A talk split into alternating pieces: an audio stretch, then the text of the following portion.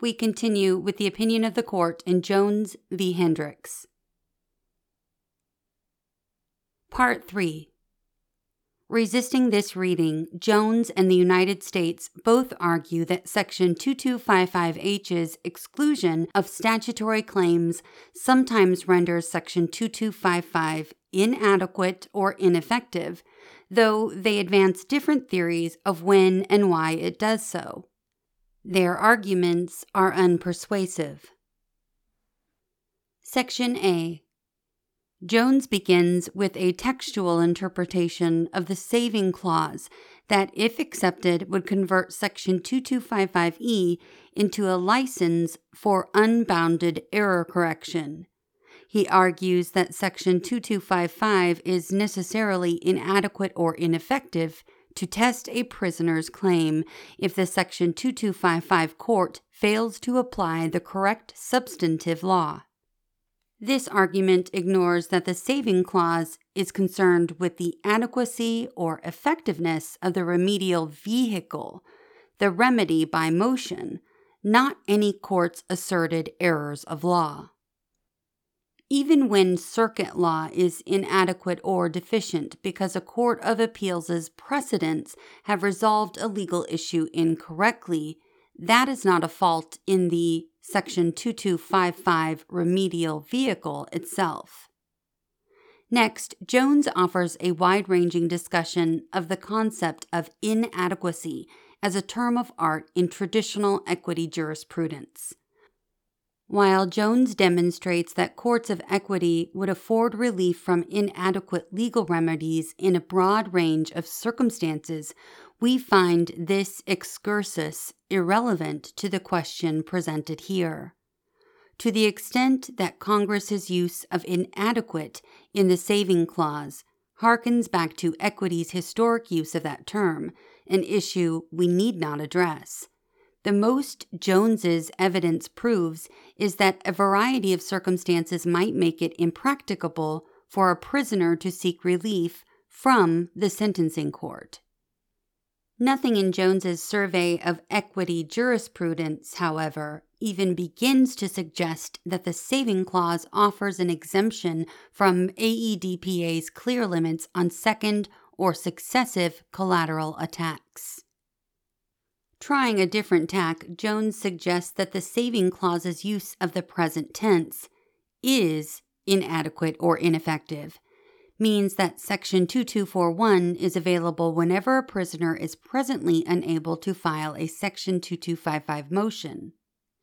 Even the circuits with an expansive view of the saving clause have uniformly rejected this argument, and for good reason. Were this argument accepted, AEDPA's changes to Section 2255 would be entirely futile as Section 2241 would be available anytime the second or successive restrictions precluded relief. We decline to infer that Congress intended AEDPA's carefully crafted limits on collateral relief under Section 2255 to be mere nullities. As a backstop to his scattershot textual arguments, Jones invokes the constitutional doubt canon arguing that denying him the chance to raise his rehaif claim in a Section 2241 petition raises serious constitutional questions. It does not. Jones's primary constitutional argument is that denying him any opportunity to seek post-conviction relief based on rehaif would violate the suspension clause, which provides that the privilege of the writ of habeas corpus shall not be suspended unless when in cases of rebellion or invasion the public safety may require it. U.S. Constitution, Article 1, Section 9, Clause 2.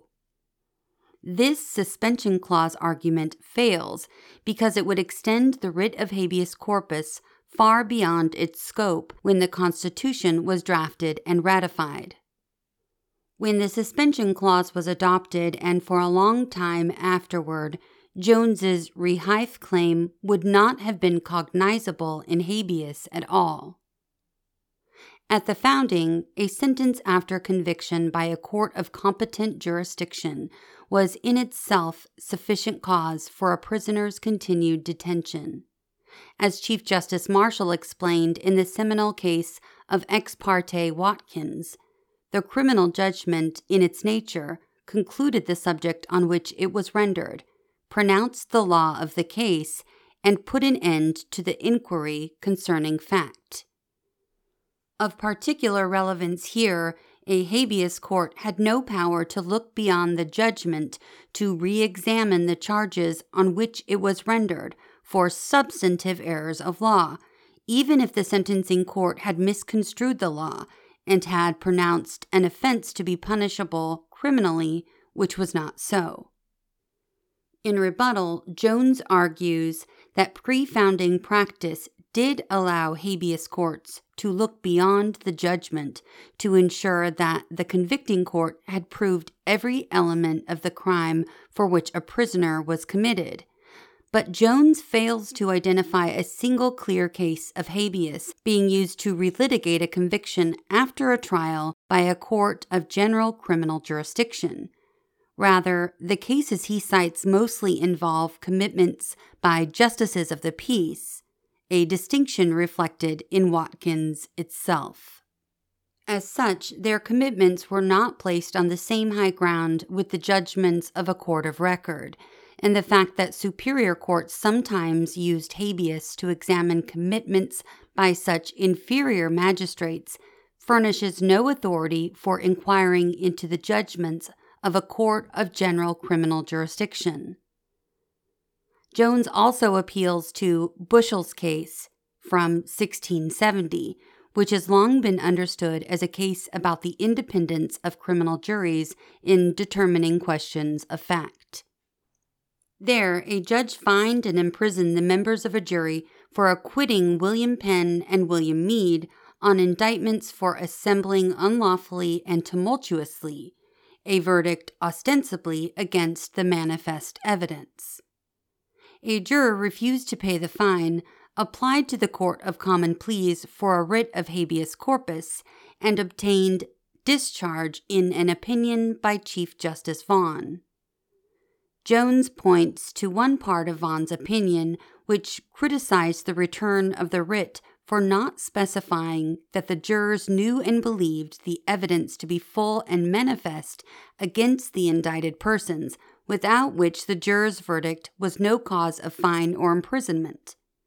Jones asks us to read this passage as reflecting a supposed common law rule that habeas relief was available whenever a convicting court had not found the necessary mens rea of a crime. That reading, however, entirely misses the actual basis of Vaughan's opinion, which was the judge's absolute want of power to question the jury's determination of the facts. Thus, Bushell's case no more undermines Watkins than do the justice of the peace cases. The principles of Watkins guided this court's understanding of the habeas writ through the 19th century and well into the 20th even in Ex parte Siebold, 1880, which held that the constitutionality of a prisoner's statute of conviction could be reviewed on habeas, the court acknowledged Watkins and took pains to reconcile its holding with the traditional rule. And when asked to review convicting courts' substantive errors of statutory law in habeas corpus proceedings, this court consistently held that it could not do so.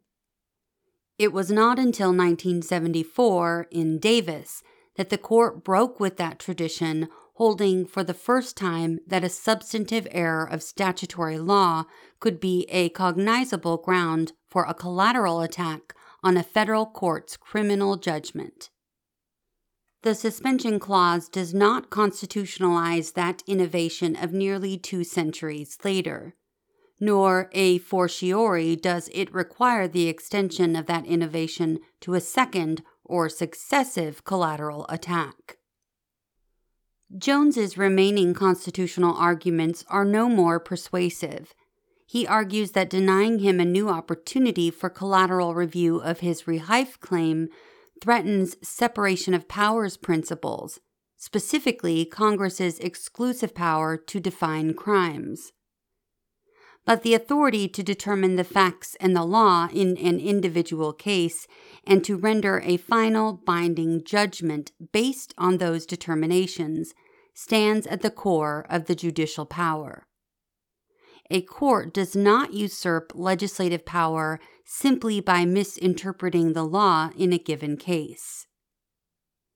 Next, Jones points to Fiore v. White, 2001, per curiam, which applied the rule that due process requires that the prosecution prove every element of a crime beyond a reasonable doubt. Whether a due process error has occurred at trial, however, is an entirely different issue from Congress's power to restrict collateral review. Due process does not guarantee a direct appeal, let alone the opportunity to have legal issues redetermined in successive collateral attacks on a final sentence. Jones's last constitutional contention that the Eighth Amendment's prohibition on cruel and unusual punishments may entitle him to another round of collateral review fails for a similar reason. By its terms, the Cruel and Unusual Punishments Clause expresses a substantive constraint on the kinds of punishments governments may inflict it creates no freestanding entitlement to a second or successive round of post conviction review, and thus it adds nothing to Jones's unavailing suspension clause argument. Section B. The government agrees with the Eighth Circuit that Jones is not entitled to relief but somewhat surprisingly, it asks us to adopt a novel alternative interpretation of the saving clause, which it constructs via a roundabout argument. It begins with the premise that the words inadequate or ineffective imply reference to a benchmark of adequacy and effectiveness. It proceeds to identify that benchmark as the ability to test the types of claims cognizable under the general habeas statutes specifically those governing federal habeas petitions by state prisoners. The government then reasons that Section 2255H's limitations on second or successive motions, asserting newly discovered evidence or new rules of constitutional law, do not trigger the saving clause because Congress has imposed analogous limitations on analogous claims by state prisoners and by doing so, has redefined Section 2255E's implicit habeas benchmark with respect to such factual and constitutional claims. Since, the government asserts, Congress has imposed no analogous limitation on statutory claims by state prisoners, it has not redefined the implicit habeas benchmark with respect to statutory claims like Jones's and we should be unwilling to infer that AEDPA limited such claims without a clearer textual indication. The government concludes that Section 2255H renders Section 2255 inadequate or ineffective to test a federal prisoner's statutory claim in cases where the prisoner has already filed one Section 2255 motion and the claim otherwise satisfies pre AEDPA habeas principles, which generally will require a colorable showing of factual innocence. This elaborate theory is no more convincing than Jones's arguments. Its most striking flaw is the seemingly arbitrary linkage it posits between the saving clause and state prisoners' statutory post conviction remedies.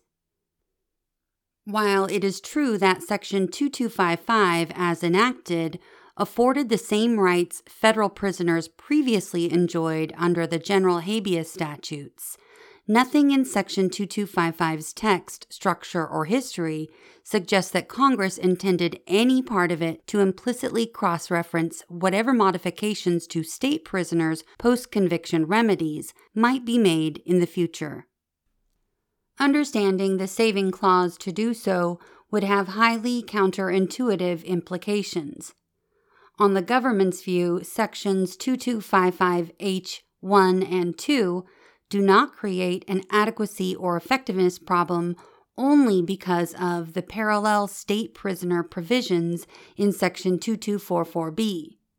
It seems to follow that if Congress relaxed section 2244B's second or successive restrictions for state prisoners tomorrow and did nothing else, section 2255 would suddenly become inadequate or ineffective to test at least some second or successive fact based claims that did not satisfy Section 2255H1 or constitutional claims that did not satisfy Section 2255H2, and that those claims would then be allowed to proceed under Section 2241.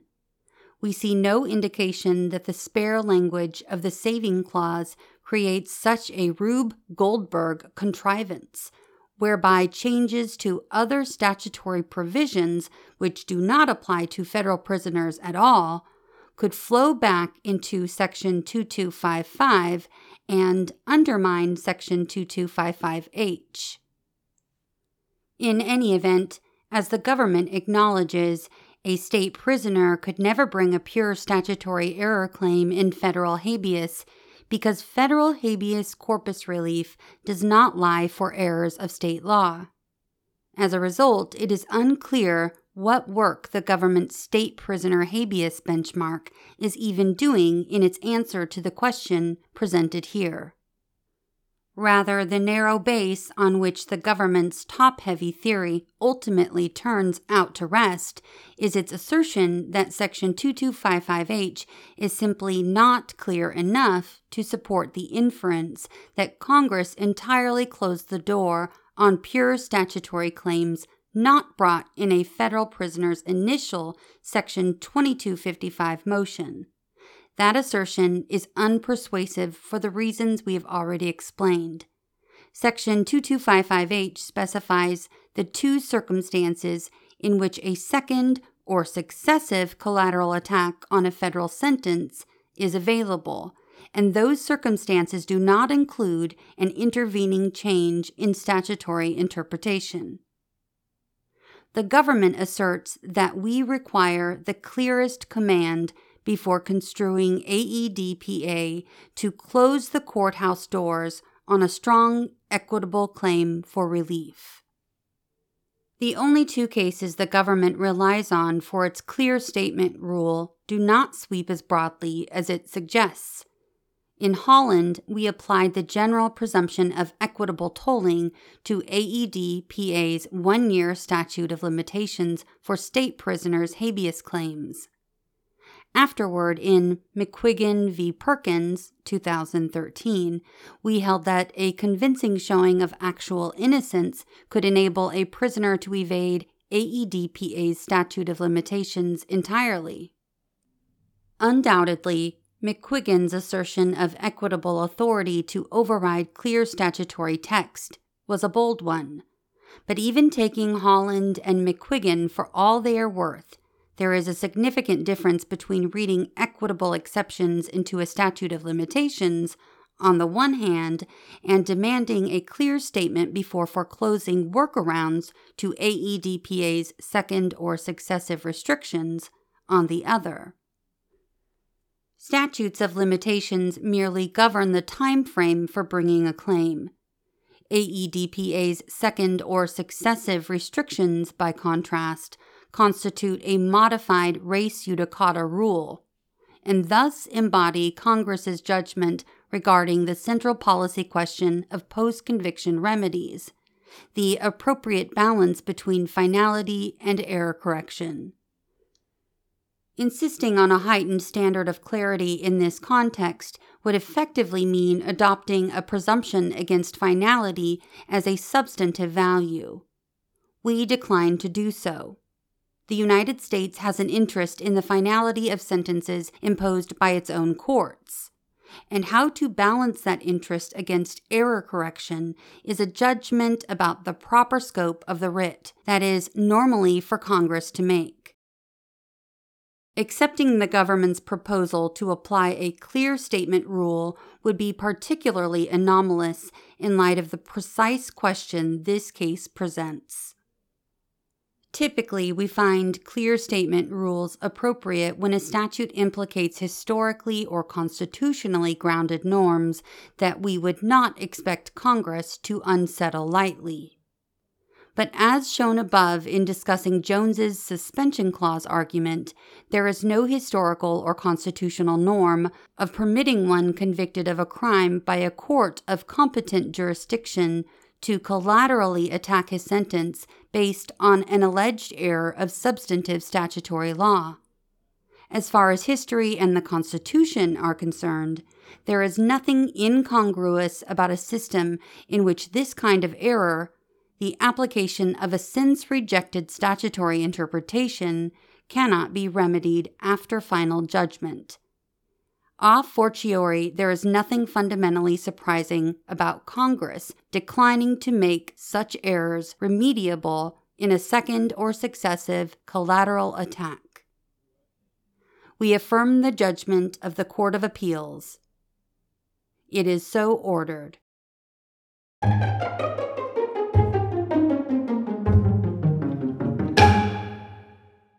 We've come to the end of this opinion. Until next episode, Thanks for listening to What SCOTUS Wrote Us.